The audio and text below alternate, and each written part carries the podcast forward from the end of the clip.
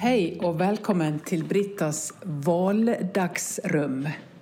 Ja, du hörde rätt. Snart är det val och hur ska du rösta? Ja, här kommer inte svaret, men dock ett antal samtal med våra partiledare. Jag och Joakim Hagerius, som är biträdande kyrkoledare i Ekumeniakyrkan, möter alla våra partiledare i en utfrågning i Tongahallen i Vårgårda.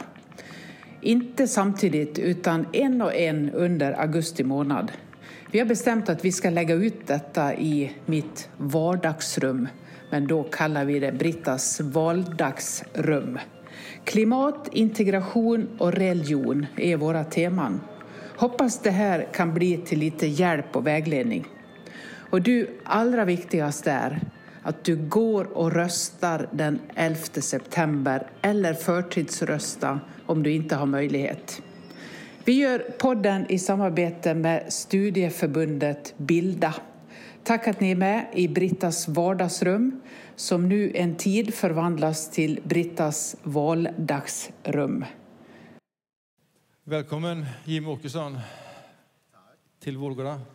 Ska vi se om vi tittar. Nu är den igång. Tack så hemskt mycket. Vad trevligt. Vad fint. Jag var när du slog av den lite. Aha. Ja, ja. Vi har en kväll framför oss här nu. Vi kommer att samtala med dig om 3 områden. Det handlar om klimat, det handlar om integration och det handlar om religion. Och sen ska vi få höra dig säga någonting också om vad som ger dig hopp alldeles till sist. Så vi har det jag ser fram emot. Men först Britta, ett personporträtt. Ja, Jimmy har varit partiledare för Sverigedemokraterna. Kan vi börja om? Har du rätt kort framför dig? Ja. Ja. Sen 2005, 17 år för Sverigedemokraterna. Riksdagskandidat sedan 2010. Född 1979, får man bara räkna. Det betyder att du har varit partiledare för Sverigedemokraterna sedan du var 26 år. Stämmer det? Ja, 25 var jag faktiskt. Ja. En vecka till. Sen blev jag 26. Så att jag var 25 kan man säga. Okej då. Vi säger okej va? Ja, det går bra. Uppväxt i Sölvesborg. Vi kom på här innan att vi har mötts här 3 gånger du och jag. Det är 3:e gången. Jag började också här med den här utfrågningen där du kom första gången till oss. Uppväxt i Sölvesborg. Har en son som heter Nils. Och 2 katter som heter Sparis och Sture. Stämmer. Sparis och Sture. Vad ska inte katter heta om inte det?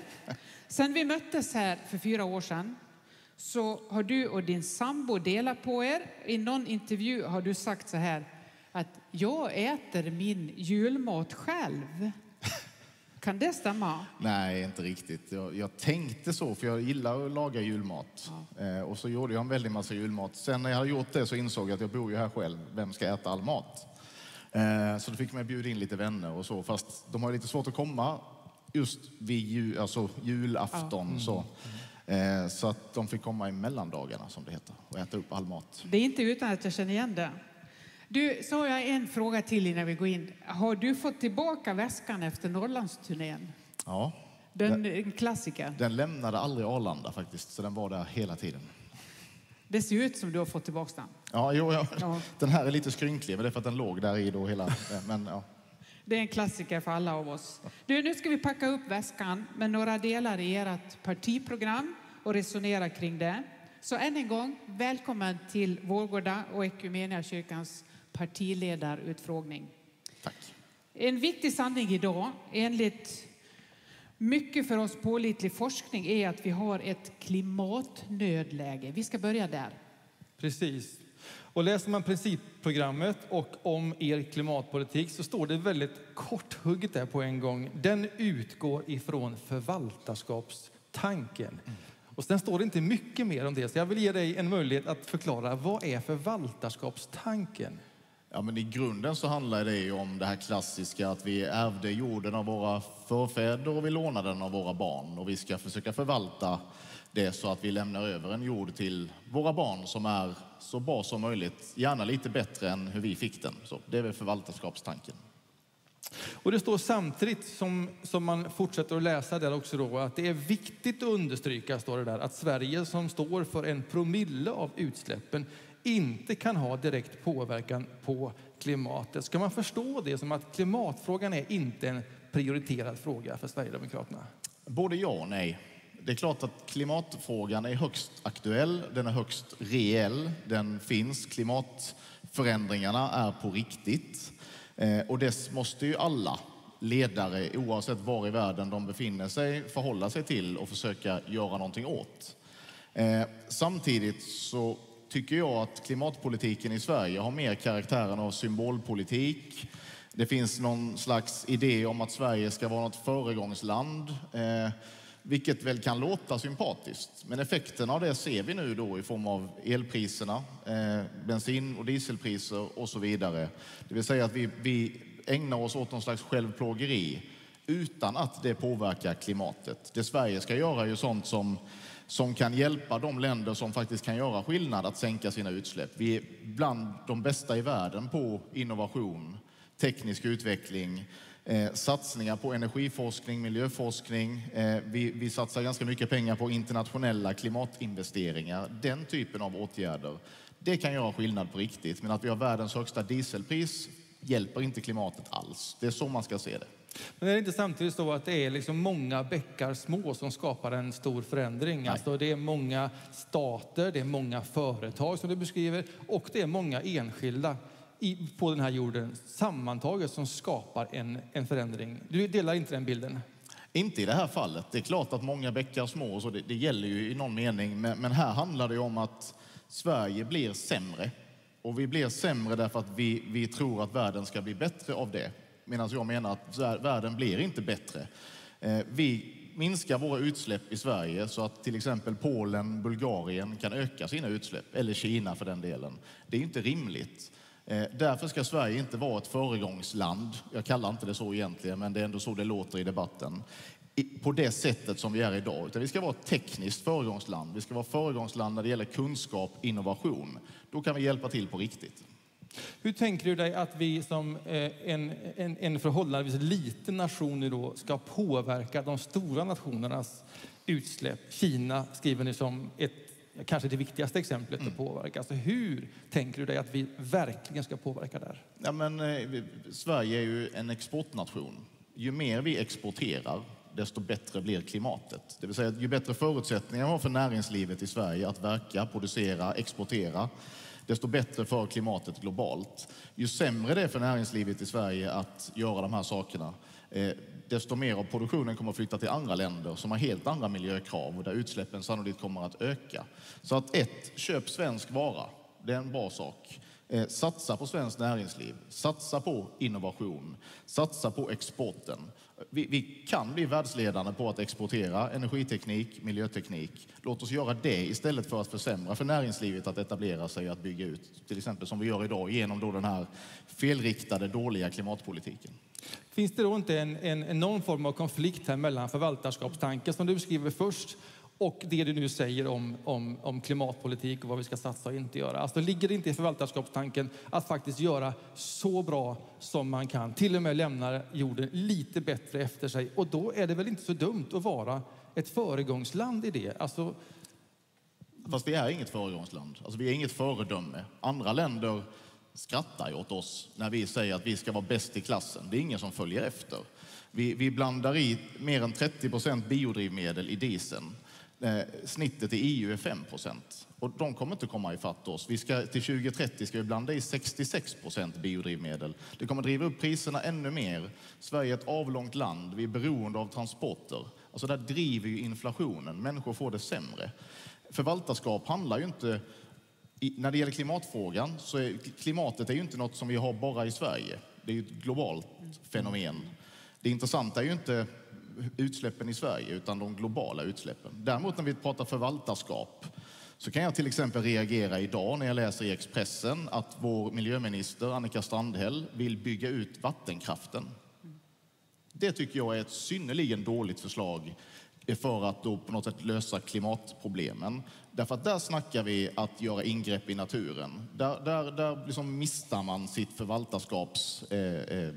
förvaltarskap som man ändå har ansvar för. Utan låt oss istället satsa då på modern kärnkraft till exempel, som inte alls har den påverkan på naturen.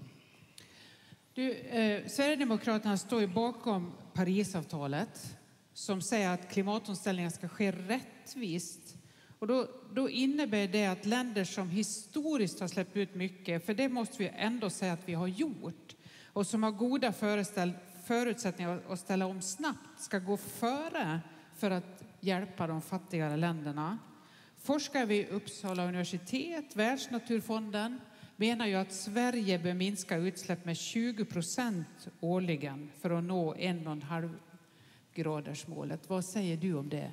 Alltså hur mycket vi minskar utsläppen i Sverige kommer inte att påverka något mål överhuvudtaget. För det påverkar inte klimatet globalt, utan det är vad de stora länderna, de stora utsläpparna släpper ut. Och då kan vi hjälpa till genom den kunskap vi har här i Sverige att de ska kunna släppa ut mindre på sikt.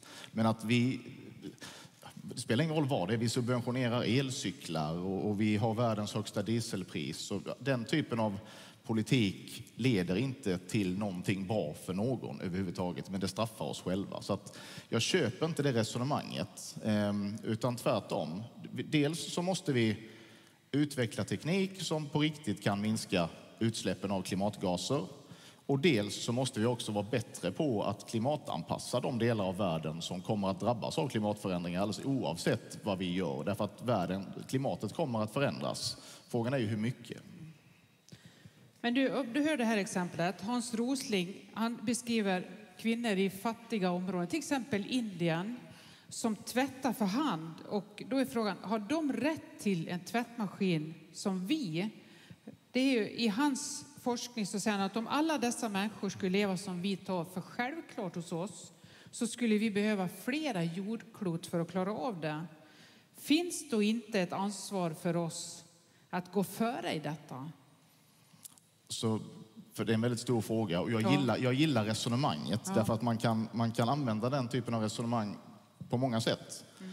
Jag tror inte att det primärt är tvättmaskiner man vill ha. Jag tror man vill ha myggnät, jag tror man vill ha rent vatten.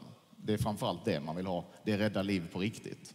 Det kanske är det han också menar. Men... Ja. Jo, det kanske är det han menar. Men någonstans så är det ju, man måste ju se saker för vad det är i någon mening.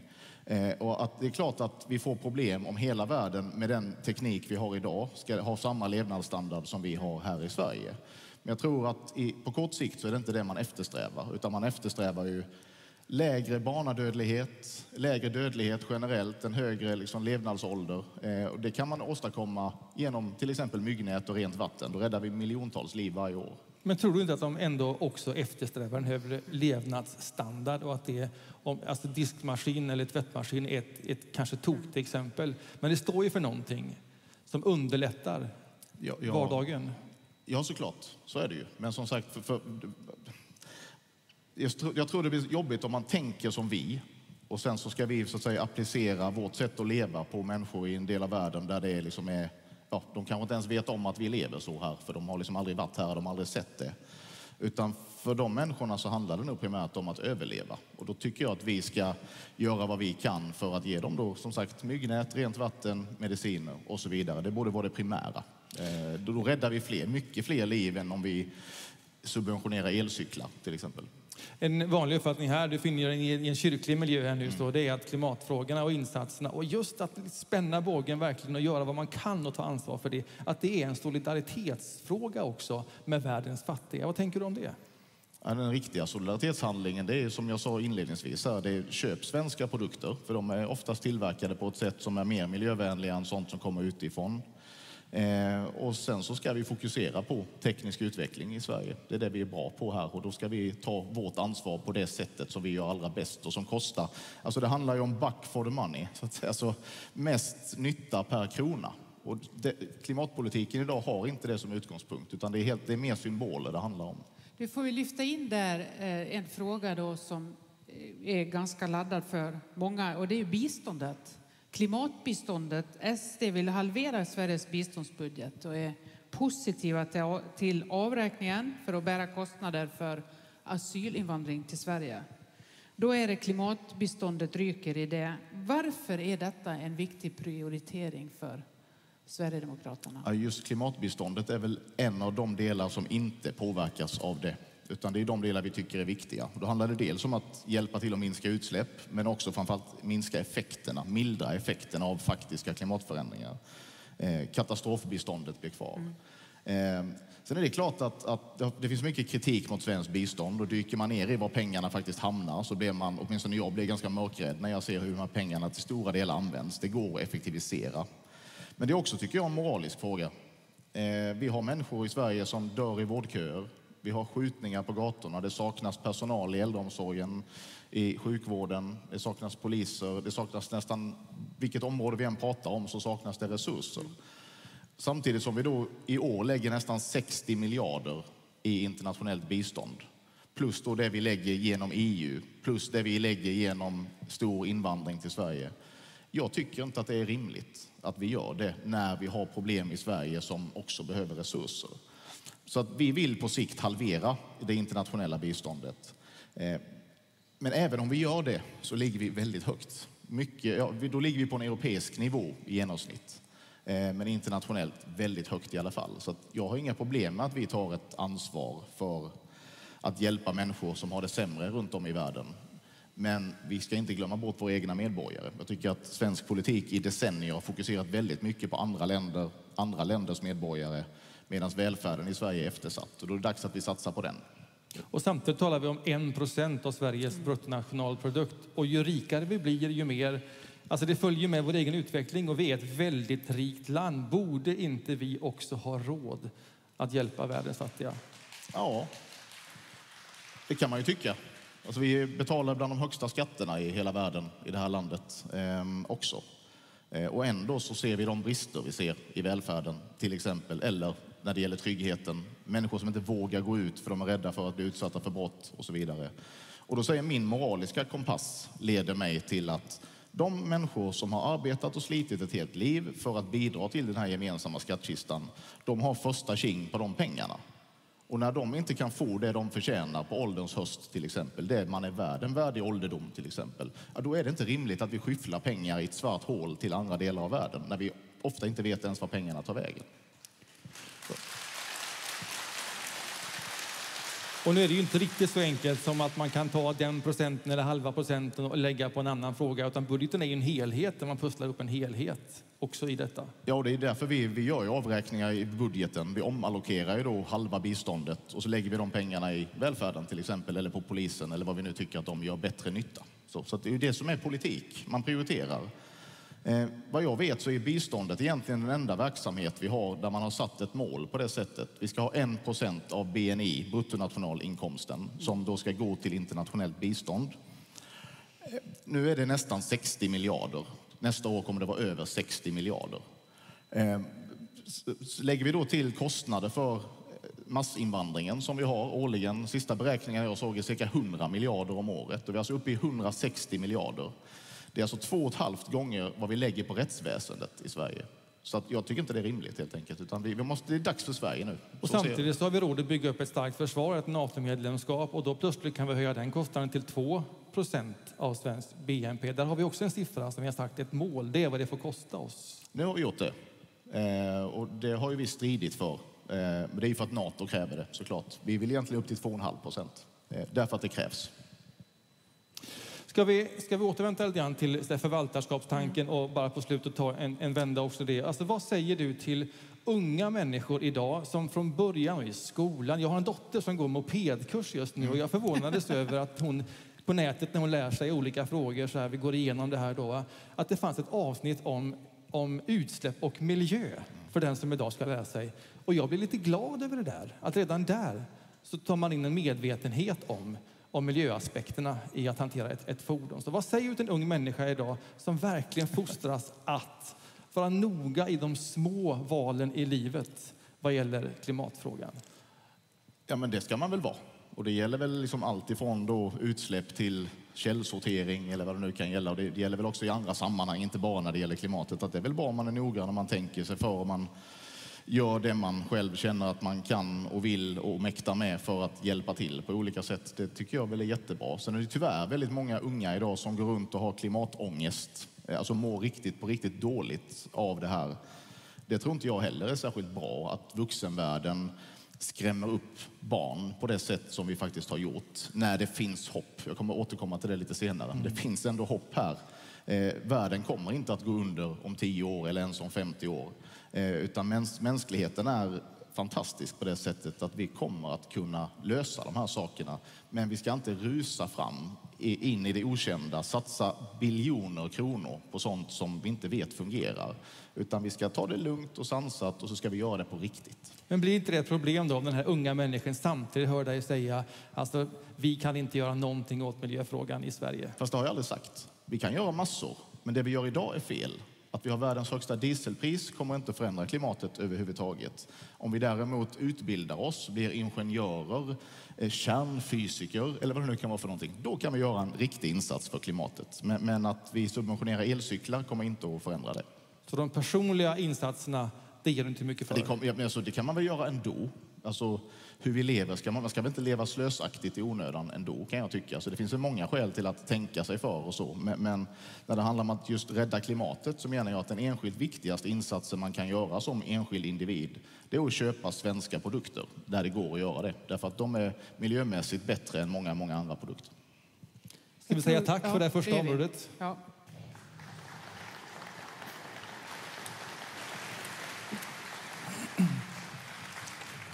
Nu har vi varit i klimatfrågan och vi går vidare med integrationen. Är det varmt, Jimmy? Ja, det är väldigt varmt faktiskt. Ja.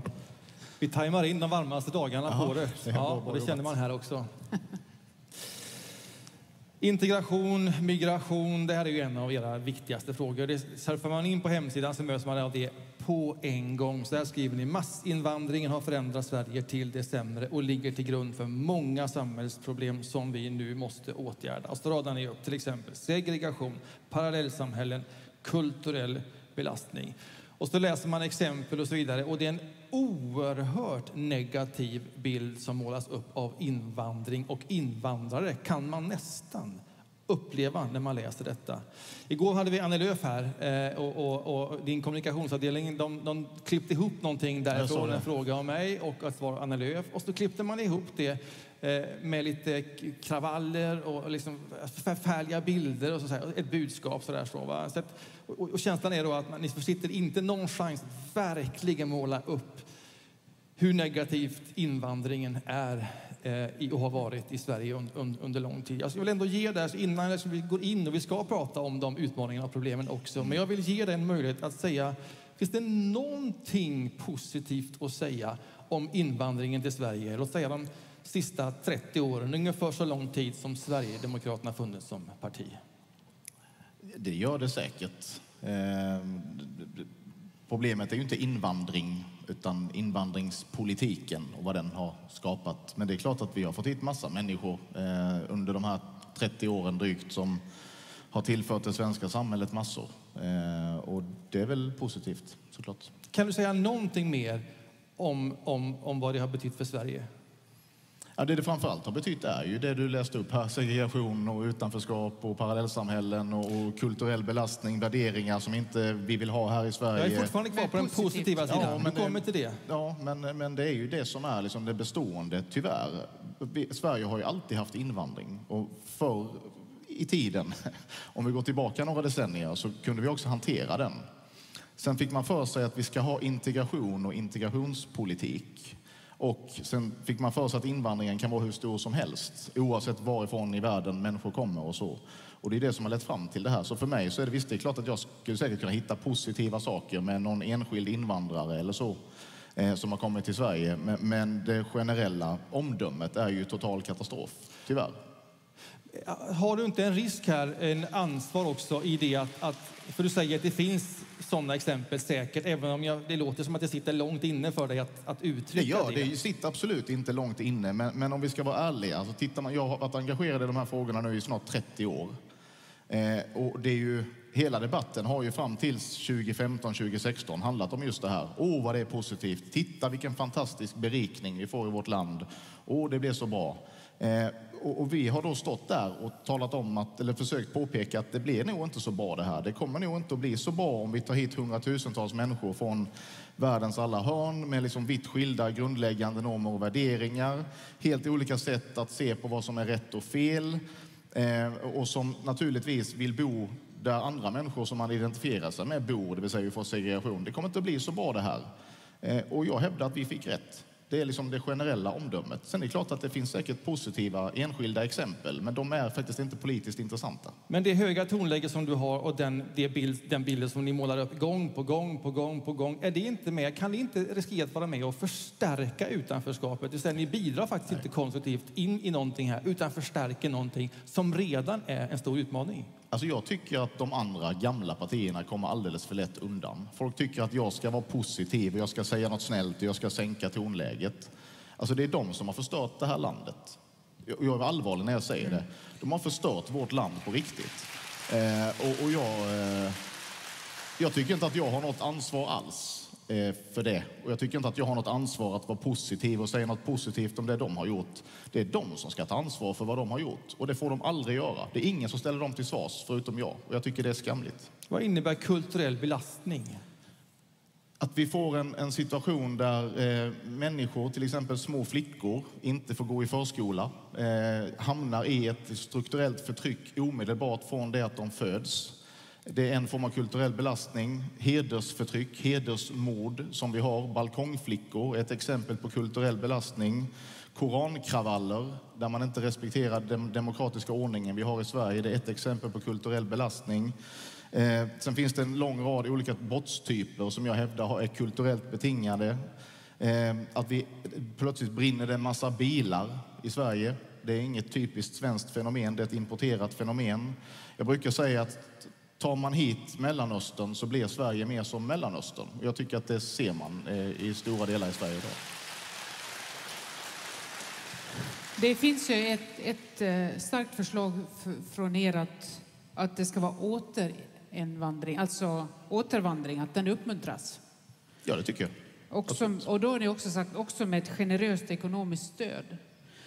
Fler invandrare ska lämna än de som kommer till Sverige. Men som vi alla vet och som du också sagt så är det ju ändå många som har invandrat till Sverige som kommer att vara kvar. Det får vi ju säga att de flesta blir ju kvar.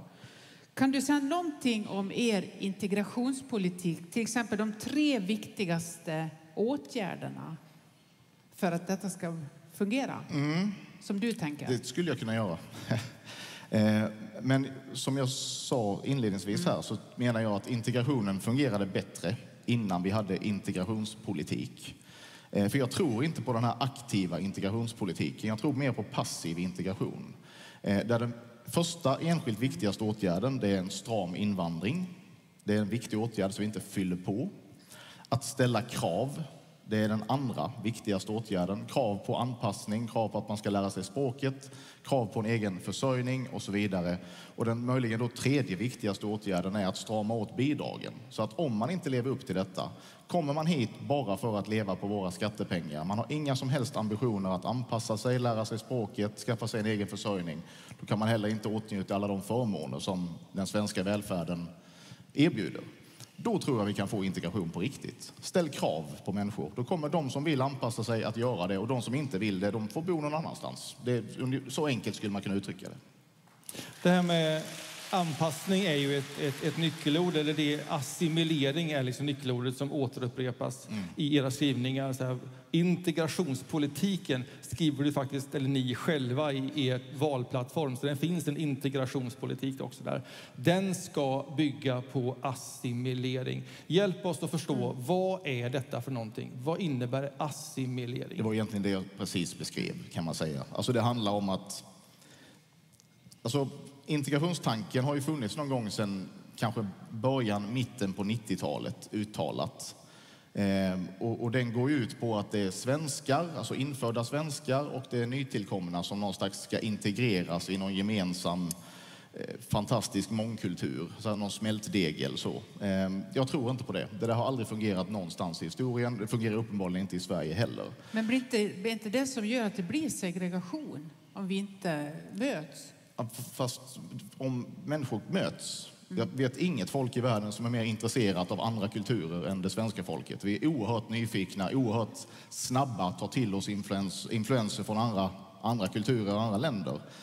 Men här blir det inte fråga om det frivilliga, utan här blir det ju en slags påtvingad integration. Och jag har aldrig bett om att integreras i det här.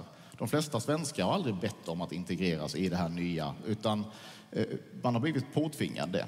Så att vår politik går ut på att det är de som kommer hit som får finna sig i att de är i ett nytt land. Och då får man får gärna bo här. Man får komma hit från andra länder och bo här. Och då får man göra det på våra villkor. Man kan inte komma hit och kräva att det är vi som ska anpassa oss. Sluta ha skolavslutningar i kyrkan, eller vi får inte servera fläskkött i skolan, eller vad det nu kan vara för någonting. Ganska banala saker, men på det hela taget blir det en ganska stor omställning i det svenska samhället. Och svenskarna är inte beredda på det. Det är åtminstone min bild. Och vem ska bestämma vad det är som ska assimileras? Ingen. Ingen. Nej, alltså en riktig assimilering sker ju naturligt. Det sker ju inte genom politik, att man liksom så här talar om att det här ska ni göra, det här ska ni göra. Däremot kan man ju stimulera på olika sätt. Till exempel då genom att ställa krav. Gör du inte det här så får du inte det här. Då blir ju det en slags morot eller piska eller vad man nu vill uttrycka, att faktiskt åstadkomma någonting. Det är ju ett sätt. Man kan tillgängliggöra det som vi förväntar oss att de som kommer hit ska anpassa sig till. Länge hette det ju att det finns ingen svensk kultur och det finns inga svenska värderingar och så. Det har ju också ändrats lite på senare år, och det vi har sagt hela tiden är att vi måste tillgängliggöra det. Så att kommer du hit så ska inte budskapet vara att ja, men du kan leva som du gjorde i ditt tidigare hemland. Det går jättebra, här har du bidrag. Utan det här och det här och det här gäller i Sverige. Och du förväntas anpassa dig till det. Du förväntas skaffa dig en försörjning. Och de här förmånerna kan du då få. Ungefär så. Och vad är det svenska kulturarvet då? Kan du bli mer specifik i det där? För ni skriver om detta. Sammanhållningen och tilliten, den ska återupprättas med en gemensam respekt för det kulturella arvet. Ja. Det står i valplattformen. Vad är det kulturella arvet? Det är oerhört brett. Och det är klart att man kan definiera det. Men jag hävdar att det är lättare att definiera vad det inte är. Till exempel när vissa kommuner arrangerar nationaldagsfirande och så gör man allt annat än det som de flesta svenskar betraktar som svenskt. Man bjuder in till afrikansk dans, och man bjuder in till någon slags mångkulturell matmarknad eller vad det nu kan vara för någonting. Det är klart att Sverige har ett oerhört rikt kulturarv, både i form av liksom artefakter, i form av vårt språk, i form av våra traditioner, vårt kristna arv som är mer än 1000 år. Allt det där är ju det kulturella arv som sedan har format vårt samhälle så som det ser ut idag. Och inte minst format vår lagstiftning. Så att allt det där sammantaget är ju det kulturella arv som vi måste på något sätt tillgängliggöra och slå vakt om och förädla. Inte bara förvalta, utan förädla också. Nu befinner du dig i frikyrkoland här verkligen, i Vårgårda och i Hallen och så vidare. Och nyckelord för frikyrkorörelsen, som är en folkrörelse, det har varit individens frihet. Man har slåss för det, och man gjorde det i ett enhetssamhälle där alla skulle höra till en och samma kyrka. Och så var det viktigt att själv få välja sin tro, att själv få välja, vill jag bli döpt, vill jag fira nattvard i hemmet, den typen av frågor. Och därför gick man i bräschen för demokratiutveckling och frågor och så vidare. Och detta var enda möjligheten att verkligen slå på spiken individens frihet för att själv få uttrycka sin tro. Så hade vi inte varit igenom 150-200 år av liberalisering, så hade frikyrkan inte funnits och kunnat finnas. Och därför tänker vi att det ändå är viktigt att slå vakt om individens frihet, det sekulära, staten i den meningen. Det är det som gör det möjligt för oss att finnas där. Vill du ändra på det? Nej, jag är också född i det där, ganska sent i det där dessutom. Så att, nej, jag vill inte ändra på det alls egentligen, utan svenskar är väl de mest individualistiska kollektivister vi har i hela världen. Alltså kollektiva lösningar är vi ju väldigt bra på i Sverige, och vi är väldigt bra på liksom lagarbete och laganda och allt det här, och det tycker jag att vi ska slå vakt om. Men som individer är vi verkligen också individer, och det är väl den blandningen som gör Sverige så bra. Och då blir det ju också problem när det kommer människor, hundratusentals människor som bär på värdesystem som motsäger det, som är raka motsatsen. Då blir det ju en enorm krock naturligtvis. Förena muslimsk kvinnosyn med svensk jämställdhetslagstiftning till exempel. Det går inte helt enkelt. Men du tror inte att det är ändå, om man tänker som du säger, man firar högtider och så blir det mångkulturellt med de här marknaden och det, som är ju fantastiskt, få prova allt det. Är inte det ett sätt att ändå möta den här kulturen och också samtidigt få kontakter, få gemenskap, bygga relationer som också gör att man så småningom hittar vad är vårt kulturarv? Vad är det som ni som svenskar har? Det är ju det vi ofta gör när vi åker iväg någonstans. Vad är det ni har här? Vad är det jag kan få del av? Att det också kan bli väldigt naturligt när man bygger de där relationerna. Fast det blir ju naturligt när du åker till ett annat land och möter det landets kultur. Då är det ju ett naturligt liksom, kulturmöte som sker. Och sen kan du ta med dig influenser därifrån hem och så. Här blir det ju inte så, utan här blir det ju påtvingat. Eftersom du tar hit inte bara kulturella influenser, utan du tar också hit kulturbärarna. Som bär på inte bara liksom, kulturella uttryck, utan de bär på värderingar, de bär på normer, de bär på tankesätt som kanske inte stämmer överens med vårt samhälle. Och då blir det problem om de blir för många. Men jag har inga problem med afrikansk mat för den delen. Jag tycker det är ganska spännande med mat från hela världen och så. Men kanske inte just på Sveriges nationaldag. Utan just den dagen kanske vi ändå kan tillåta oss att lyfta fram det här svenska arvet. Det som vi förväntar oss att de ska ta del av och anpassa sig till, tycker jag. I år på nationaldagen så lägger en muslimsk kvinna, hon står som kandidat för partiet Nyans, som lägger ut en bild på Twitter där hon är iklädd nationaldräkt, en Sverige direkt. Hon har en diskret slöja i den meningen att hela ansiktet syns, den är bärs, håret är döljt, hon har en blomsterkrans på håret här. Och det får Rickard Jomshoff, som är partisekreterare i Sverigedemokraterna, toppskiktigt i ditt parti. Det får honom att twittra så här, citat: "Det här är en omöjlig kombination och en våldtäkt på Sverige och de värderingar som råder i vårt land." Tycker du det är ett rimligt uttalande? Det här uttalandet får ju stå för honom och hur han uttrycker sig. Och jag hade inte uttryckt mig så. Men han är ändå partisekreterare och liksom toppskiktet i det. Men... Så något ansvar har du också för det uttrycket. Ja, han har ju ansvar för vad han säger och hur han säger det. Men jag kan ju absolut dela uppfattningen att en svensk folkdräkt då... Jag har själv inte sett den här bilden, men jag kan ju se framför mig ungefär vad det handlar om. Alltså en svensk folkdräkt med det kanske mest liksom, kvinnoförtryckande symbol som vi har i världen, nämligen slöjan. Det har jag väldigt svårt att se någon rimlighet i, utan tvärtom. Det rimliga hade varit en person med den bakgrunden som kanske kastar av sig slöjan och säger: "Titta, nu är jag i Sverige och då är det ingen som tvingar på mig det här plagget för att jag ska skyla mig, utan här får jag vara som jag vill, här får jag klä mig som jag vill." Det hade varit en snygg symbol, tycker jag. Men det är ganska grovt uttryck.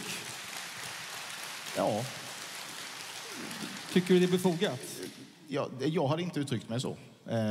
Jag använder sällan så starka ord när jag uttrycker mig. Men jag kan förstå att man blir förbannad, att man blir frustrerad när man ser en sån sak. För att det som han säger ändå, eller det som han vill ha sagt här, det är att det här står så starkt i strid med vad vi har åstadkommit i det här landet i form av jämställdhet, i form av individuell frihet, att det där, den kombinationen är omöjlig. Skulle man inte kunna tänka sig att detta är ett exempel på assimilering, där två kulturer möts och att det här är ett steg åt rätt håll? Ja, alltså, assimilering går ju inte ut på att kulturer möts. Det är väl någon slags integration då. Att, jo, det är det ju. Det är ju integrationsidén här. Att, det är klart att i Sverige har vi jämställdhet, men i den muslimska världen så har vi inte det. Men när vi tar hit den muslimska världen, då tar vi med också kvinnoförtrycket. Jag tycker inte att det är bra politik. Det ska vi motverka. Kan man dra islam över en kam så enkelt som du gör? Nej, det kan man inte. Men man måste generalisera ibland för att liksom göra saker begripliga, såklart. Men om man tittar... Men man har också ett ansvar för att se nyanserna som partiledare för ett stort parti. Ja, jag ser nyanserna. Men jag tycker att om man ser sig om i den muslimska världen så är ju den generella, ganska tydliga bilden att kvinnor förtrycks. Och det står ju i stark kontrast mot hur man har det i Sverige. Och då tycker jag att vårt samhälle är bättre. Hur tänker du mer så här, exakt, om du kan bli mer specifik, alltså hur ska vi uppnå någon sorts gemensam stolthet för och respekt för ett kulturellt arv om det inte är mitt eget kulturella arv? Alltså hur går det till, tänker du? Ja, egentligen borde man ju fråga dem som har skapat det här samhället hur det ska gå till. Men jag tror att assimilering, om man nu ska använda det, är ett ganska föråldrat uttryck, men vi använder också det så för att det är brist på annat. Jag tror att det kanske inte man kan uppnå på en generation eller så. Att jag flyttar till ett annat land. Om jag flyttar till Japan så är det väldigt få människor som kommer att se mig som japan. Hur mycket sushi jag än käkar liksom. Så. Däremot kanske jag kan uppfostra mina barn att bli kulturellt åtminstone mer japanska, och de i sin tur kan uppfostra sina barn mer att passa in, och till slut så har man liksom assimilerats. Så har det ju funkat tidigare, men de som kom hit som gästarbetare 60-70-tal, det var inte så att de blev svenskar, men deras barn blev. Och det, så borde det kunna fungera. Nu minns jag inte exakt vad din fråga är. Det du kallar passiv integration? Ja, men alltså det ska kunna skötas. Så sköter man invandringspolitiken, ställer man rimliga krav på de som kommer hit, då ska det där sköta sig självt. Och det har det alltid gjort. Det är ju nu när vi börjar liksom med stor invandring i kombination med någon slags medveten, hävdar jag, integrationspolitik. Alltså, går man tillbaka och tittar på vad politiker på 80-90-talet faktiskt sa, så ville man ville ju skapa det här mångkulturella. Det var ju någon slags liksom ideologisk idé man hade om att nu ska vi skapa det här. Så man har ju gjort det här medvetet. Men det fungerar inte. Och vi måste återgå till hur det var tidigare.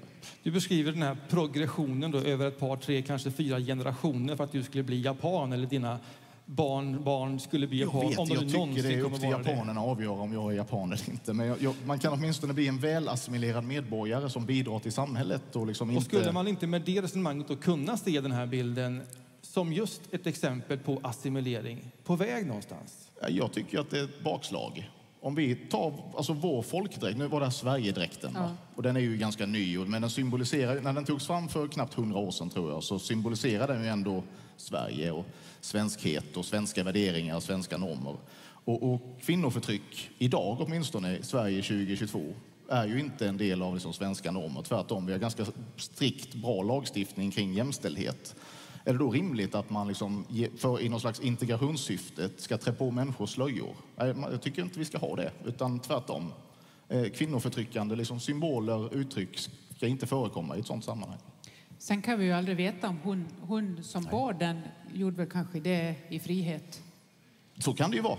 Men väldigt många människor i världen, kvinnor i världen, gör det inte frivilligt. Nej. Utan de gör det därför att det förväntas av dem. Ska vi då uppmuntra det? Jag tycker inte det. Jag tycker att i Iran, där liksom är man modig om man kastar slöjan. Men här i Sverige så är man modig om man tar på den. Jag tycker det är jättekonstigt.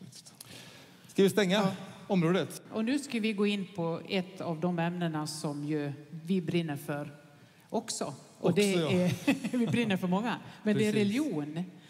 Och därför så en liten smak in i ungdomsvärlden i att förnya när det gäller att hitta vägar till att människor ska få meningsfulla liv. Precis. Jag återvänder till principprogrammet och börjar där. Mm. För där står en hel del om religion. Det gör det säkert. Ja, det gör det. Jag påminner dig då. Ja, det var länge sedan jag läste det. Ja. Det står så här, citat. Svenska staten kan inte och bör inte vara religiöst neutral. Kristendomen bör ha en särställning i förhållande till andra religioner.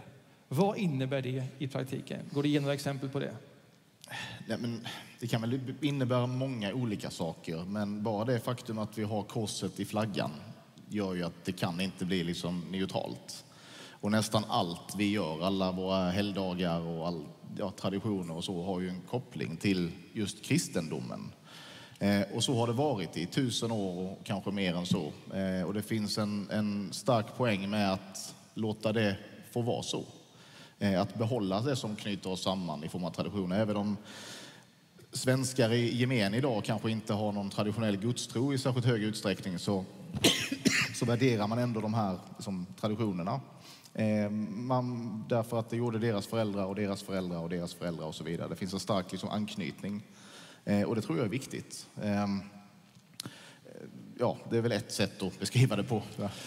Man ska vara krass i det. Så hur många unga svenskar tänker när det är påsk, när de äter sina ägg och dricker sin påskmust, att det här är för att Jesus Kristus dog och uppstod. Alltså lever vi inte i en alltså en efterkristen tid där man egentligen inte vet så mycket om att de här traditionerna har en kristen historia. Ja, och det kan man ju tycka på ett sätt är lite tråkigt. Å ena sidan. Å andra sidan så lever ju ändå traditionerna kvar. Att de sen har blivit kommersialiserade på olika sätt. Att vi liksom äter massa godis på påsk istället för och sådär lider vad vi ska göra. Det är ju kanske ett sätt att i det moderna samhället ändå bevara traditioner. Sen kan jag tycka att man kanske står som stat, public service till exempel, eller offentliga inrättningar av olika slag kanske då har ett ansvar att också påminna om ursprunget till de här traditionerna så att det inte bara blir kommersiellt av det. Men jag har inga egentliga problem med att vi gör sånt där i klassiskt kristna högtider. Tror du att det mer är skulle du säga mer som ett kulturellt arv än ett religiöst liv? Så är det ju idag, absolut. Däremot tänker jag tillbaka på min far- och morföräldrar i generation, så var det ju inte det. Utan de är ju liksom uppfostrade eller uppväxta i en annan kontext. Så, men för mig så jag är ju ändå, vad ska jag säga, sista folkhemsgenerationen i någon mening. Jag har ju inte sett det så. Jag har haft det för bra helt enkelt. Så att jag har ätit godis på påsk istället. Det finns mer att upptäcka om påsken. Det gör det, ja absolut. Ja, ja. Nej men okej då, men så här. När jag gick i skolan så gick vi alltid till kyrkan på påsken. Och inför julen och inför nästan alla högtider så hade vi jag tror att det är en baptistförsamling som har en kyrka närmast den skolan jag gick på. Där var vi och där sjöng man ju liksom de här psalmer och sånger kopplade till den traditionen. Jag tror inte att min son som går i samma skola gör det idag. Till exempel. Så att det kan man ju tycka är lite tråkigt. Tycker att det skulle återinföras, att det skulle bli ett obligatorium, att så skulle skolan se ut i sin bildning och fostring? Jag vet inte om det skulle tas emot så väl om jag sa att det ska bli ett obligatorium. Men jag tycker att det ska vara tillåtet åtminstone. Idag finns det ju en ängslighet kring det där. Vi tycker ju att man ska få fira högtider, alltså skolan ska få fira högtider i en konfessionell miljö om man vill. Men då ska det vara frivilligt då. Men jag tror att det är viktigt ändå att det finns en tillåtelse till det. Att inte samhället säger att det här arvet, det kan vi kasta på sophögen för nu är det nya tider. Jag tror att samhället blir aldrig bra på det sättet. Jag fortsätter att läsa i principprogrammet här och påminner dig om vad som står där också då. Ja.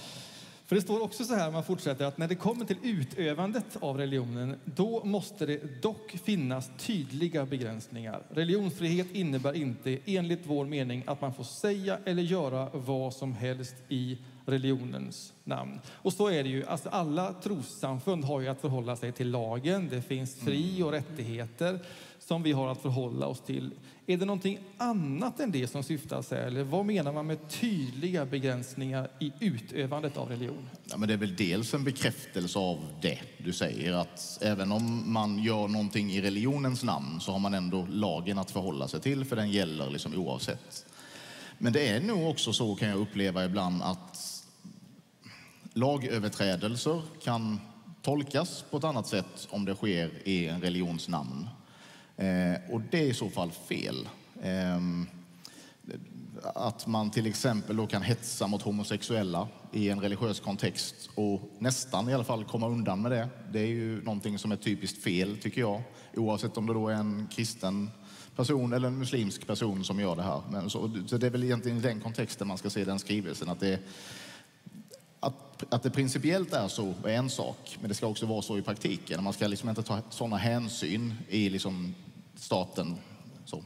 Ska man vara rädd för att en röst på Sverigedemokraterna innebär eller kan innebära en inskränkning av religionsfriheten? Nej, det tycker jag inte. Men sen är det klart att man kan alltid diskutera gränserna för religionsfriheten. Jag tycker att religionsfriheten har gränser. Dels det jag sa nyss, men också i form av till exempel då muslimska bönutrop som inte är något liksom traditionellt inslag i den svenska liksom stadsmiljön. Och då kommer vi in på religionsfriheten i termer av frihet från religion. Så att den typen av begränsningar finns. Vi är ju helt emot bönutrop till exempel. Så. Men här har vi ju ett gemensamt lagrum att förhålla oss till omkring bullernivåer, störande på allmän plats och så vidare. Så vill du skärpa dem för att ge mera verktyg? Nej, jag tycker att just precis muslimska bönutrop är någonting vi inte ska ha i Sverige, alldeles oavsett bullernivåer och annat. Så där vill du inskränka religionsfriheten? Nej, jag vet inte om det är en del av religionsfriheten. Vissa ser säkert det så, jag ser inte det som så. Alltså vad jag vet så står det ingenting i någon liksom skrift inom det kanske det gör, för jag har inte läst alla muslimska liksom heliga skrifter och så, men jag tror inte det står någonting där om hur en moské ska se ut eller att det måste förekomma bönutrop i Växjö till exempel. Så att nej, på det sättet så inskränker det inte religionsfriheten. Däremot kan man inte göra vad som helst i religionens namn. Där det byggs stora moskékomplex, där vi får de här muslimska friskolorna, där vi får de här höga minareterna med bönutrop. Det får ju också en oerhört segregerande effekt. Svenskar flyttar därifrån och de som tycker att det är någonting trevligt flyttar dit. Och det är inte heller bra för samhällsutvecklingen. Så att det är inte oproblematiskt på något sätt. Är det inte en grundbult i en liberal demokrati att staten är religiöst neutral? Och att politiker inte lägger sig i religionens liv utöver att vakta på de fri- och rättigheterna som är grundlagsskyddade?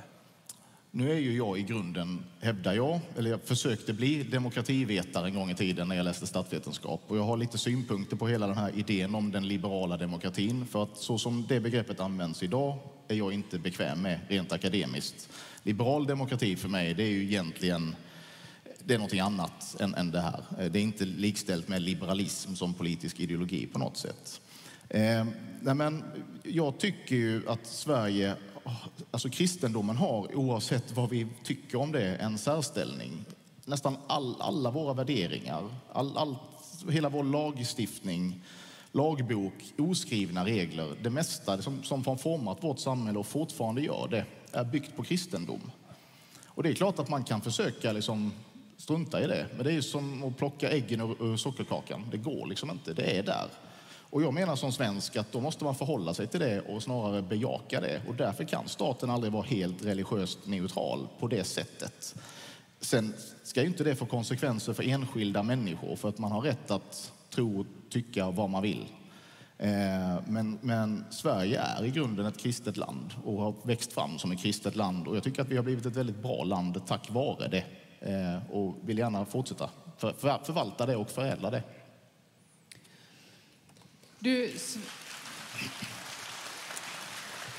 Sverigedemokraterna är ju ett icke-konfessionellt parti.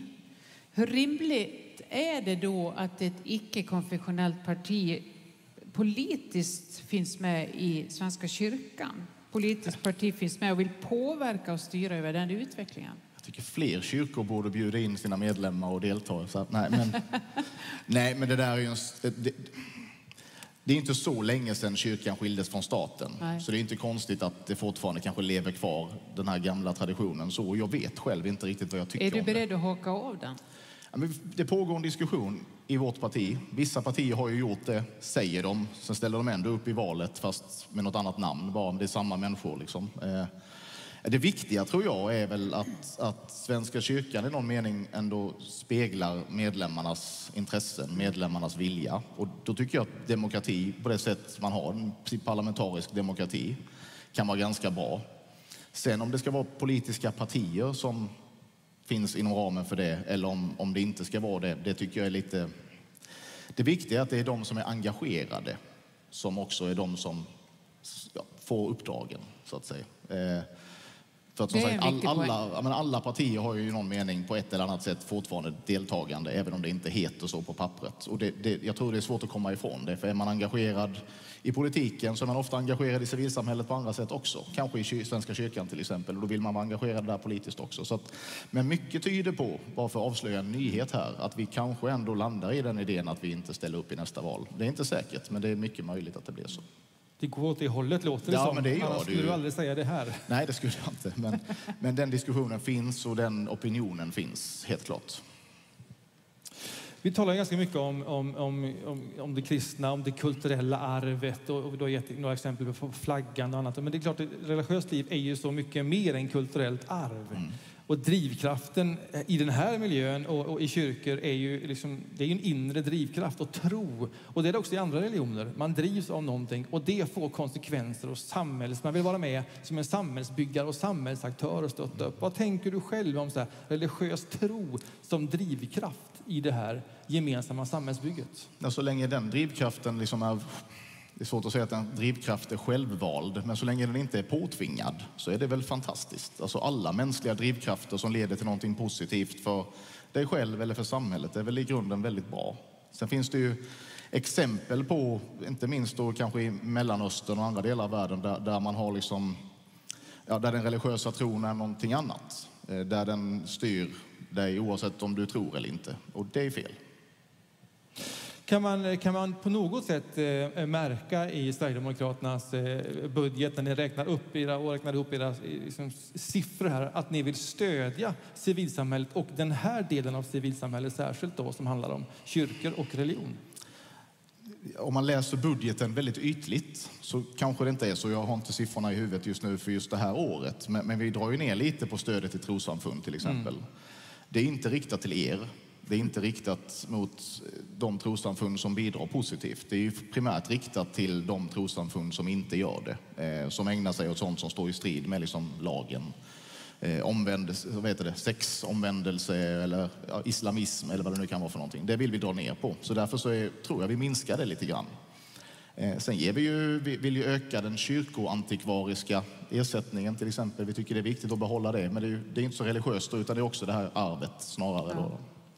Men vi vill stötta civilsamhället och vi inser, och vi har också, inte längre, men han som ledde vårt arbete i kulturutskottet tidigare, Aron Emilsson, är ju, förutom att han är från västra delen av landet här, så är han ju också väldigt kyrkligt engagerad, just nu i Svenska kyrkan då. Men så att han har ju slagit vakt om det där, att det är viktigt.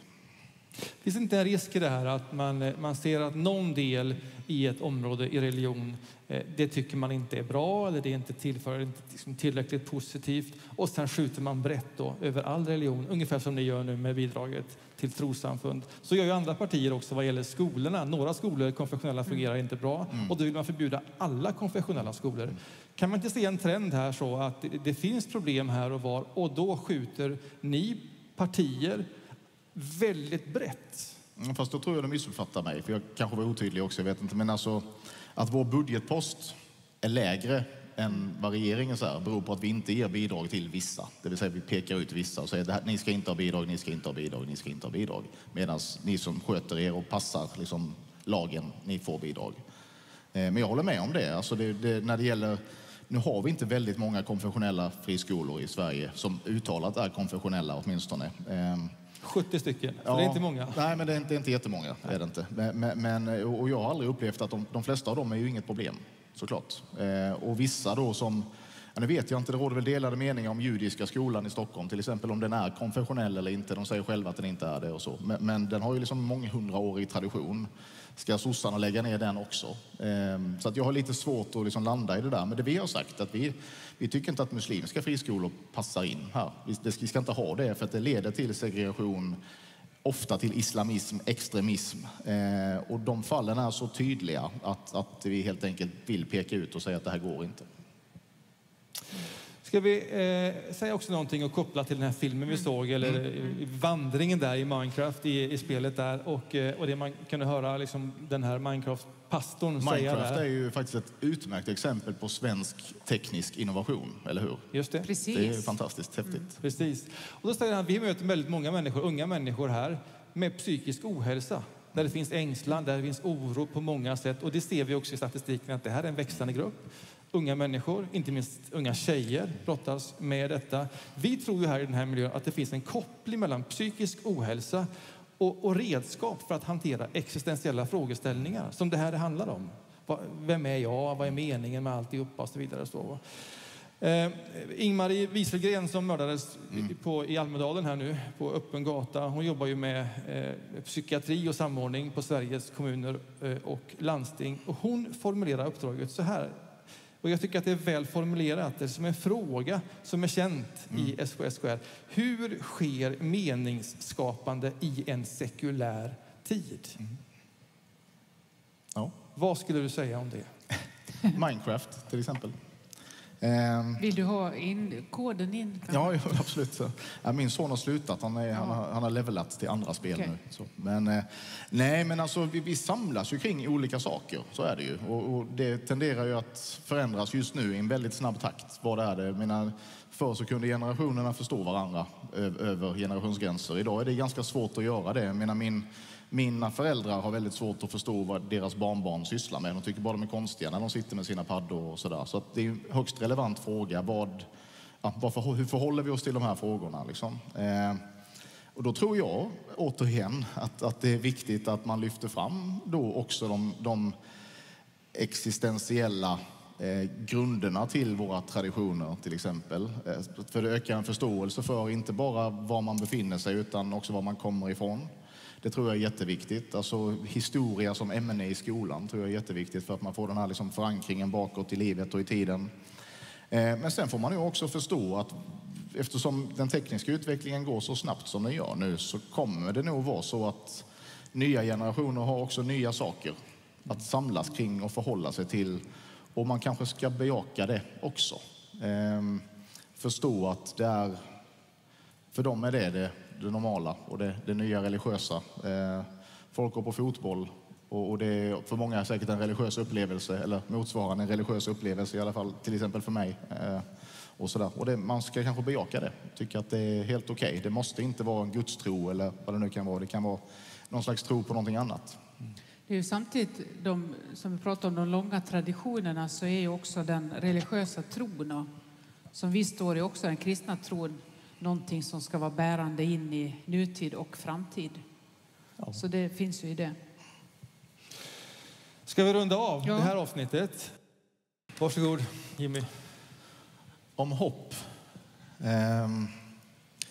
Men man möts ju i min roll av väldigt mycket hopplöshet, skulle jag vilja säga, när man reser runt i landet och träffar människor, unga människor men också äldre människor som känner hopplöshet inför åldrandet och välfärdens, inte förfall kanske, men ändå de brister som finns och allt det där. Och då kan jag också ibland bli smittad av det där och känna just den här hopplösheten. Och det kanske inte är... Jag tror det kan vara en bra som drivkraft som politiker att ändå förstå att väldigt många människor känner just hopplöshet. Man känner otrygghet, man känner rädsla inför vad som ska ske. Jag åkte en liten valturné på Göta kanal för ett par veckor sedan. Och det gav mig hopp. Därför att det är alltså Sveriges genom tidernas största byggnadsverk. 200 år sedan så, inte allt grävde man inte för hand, men man grävde det för hand och man sprängde. Man kunde bygga detta som inte skulle vara möjligt att bygga, och man gjorde det mer eller mindre med handkraft. Sverige kan, och vi kan. Och varför skulle vi inte kunna återupprepa den typen av bedrifter? Jag är helt övertygad om det. Jag har hållit på med politik i 27 år och jag hade inte gjort det om inte jag hade känt hopp. Det går, det kan bli bättre. Sverige kan bli bra igen. Och det är det som ger mig hopp, den tanken, den övertygelsen. Tack så mycket. Vi ska resa på oss här i rummet och göra som vi gör alla kvällar i den här serien av utfrågningar, att vi förenar oss i en bön. Den som så vill, och orden de kommer på skärmar här, och vill man inte be det så bara lyssnar man på den bön som beds i rummet här. Gud, du som vakar över hela universum och vill leda våra liv. Hjälp oss göra allt vi kan för vår vackra planet, här och nu och för kommande generationer. Förlåt oss när vi brister i solidaritet med vår nästa. Hjälp oss att ge vad vi kan och lita på att vi får vad vi behöver. Vi ber om att få beröras av din närvaro. Värm våra hjärtan och gör oss kloka i beslut och handling. Tack för att vi får leva i frihet och med det ansvar vi kan bära. Tillkommer ditt rike, Jesus Kristus, vår vän och frälsare. Amen. Och Herren välsigne dig och bevare dig, Jimmy. Herren låter sitt ansikte lysa över dig och vara dig nådig. Och Herren vände sitt ansikte till dig och giver dig frid. I Faderns och Sonens och i den helige Andens namn. Amen. Du ska också få en present här. Ett litet tecken bara på vår tacksamhet att du kommer hit och samtalar med oss. Det sätter vi stort värde på. Det här är biskop Martin Lönnebos frälsarkrans. Det här är lite olika pärlor. Du kan ha det på, runt armen, eller bara lite mer diskret i kavajfickan. Och sen ryms hela livet i de här pärlorna. Varje pärla har en färg och en innehåll. Där finns den blåa bekymmerslöshetspärlan. Den kan vara skön att fingra på ibland i en stressig valrörelse. Där finns doppärlan, och där finns den guldiga pärlan. Det är Gudspärlan. Den kan du fingra på i kavajen där när du tänker, alltså kristen tro som kulturarv, det är viktigt. Men det är mycket mer än så. Mer. Ett stort tack för att du kom hit. Mycket tack. Jim Åkesson. Tack. Tack så jättemycket.